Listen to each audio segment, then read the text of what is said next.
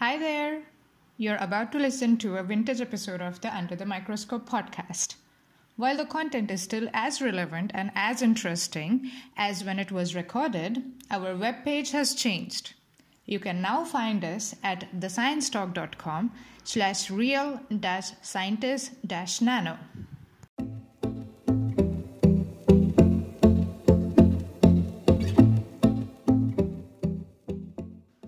Welcome to Under the Microscope. This series is brought to you by the Real Scientists Nano team. Our goal is to provide a platform where scientists can communicate their work and interact with the public.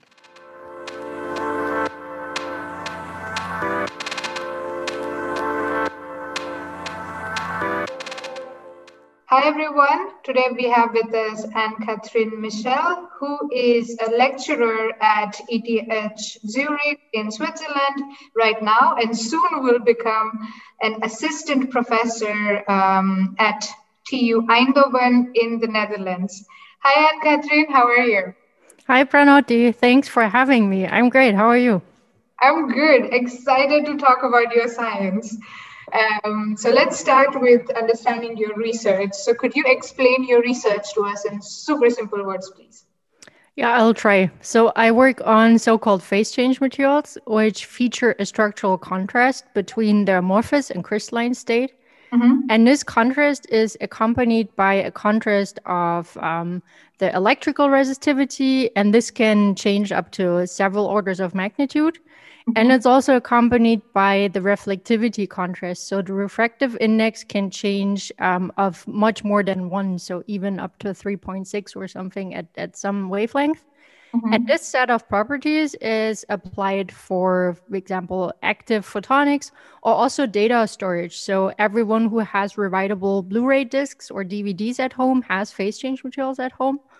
And I'm mostly focusing on active photonics. And recently, I also transferred to a chemistry aspect of it, so to phase change material nanoparticles. Uh huh. Okay.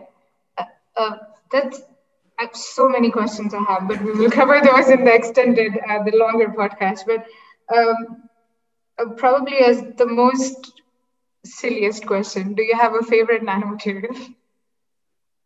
Um, sure, phase change material nanoparticles. No, I'm I'm very much married to my topic. I have to say, I was fascinated from the first lecture I I heard about this topic. So it was a lecture on going from um, physical principle to a product. So how physics is applied in, in products and and how it made use of that.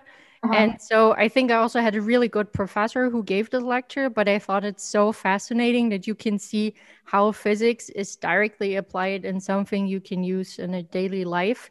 Mm-hmm. That, yeah, I got hooked on that topic and uh-huh. couldn't really um, leave it since then. So, yeah, okay. I, I think it's fascinating that you can have also all the a bulk material going down to a nanomaterial and then having all the property changes. So, yeah like even the fact that it's the same material to some extent isn't really true anymore for these uh, small uh, dimensions. So yeah, that mm-hmm. that's why I, I think I'm I keep on working on this topic hopefully for a couple of years still. That would be really cool, and I will be definitely checking up on what's happening uh, in your new group in TU Eindhoven as well. No pressure. So um, I'm sure there is a lot you will be talking about, uh, um, not just science, but also life as a scientist and everything. So what can the followers expect uh, in the week that you will take over the Real Sci Nano Twitter account? Uh, so I'm very much excited to, to take it over next week. And I hope I can give some impressions on how you can just like grow up in a very small town in a family where no one if had ever a PhD or is in academia or something, and then you mm-hmm. go out in the world and try to figure out your own career in that path. Um, also, how it is maybe being still in minority in STEM. So, just mm-hmm. as a female researcher, especially in electrical engineering now in the future. Mm-hmm. And I would also like uh, to share a bit my experience with the Photonic online meetup team, because mm-hmm. this is uh, an online conference that started actually right before the pandemic hit Europe. So in January last year was the first edition.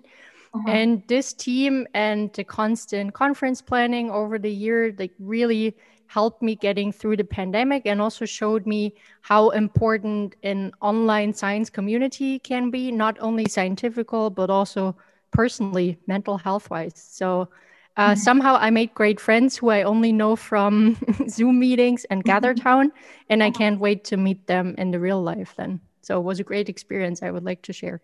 Okay, okay. So there's a lot you will be talking about. I'm so excited to. Um, I'm gonna definitely follow all your tweets because there's just not science, but also the other aspect, the human side of the science, uh, the material science or nanoscience uh, will be coming out. So that is really cool. Um, thank you very much, Ann-Katrin. Looking forward to having you on Real Scientist Nano. Thank you for speaking with me. Thanks for talking to Pranoti. Bye.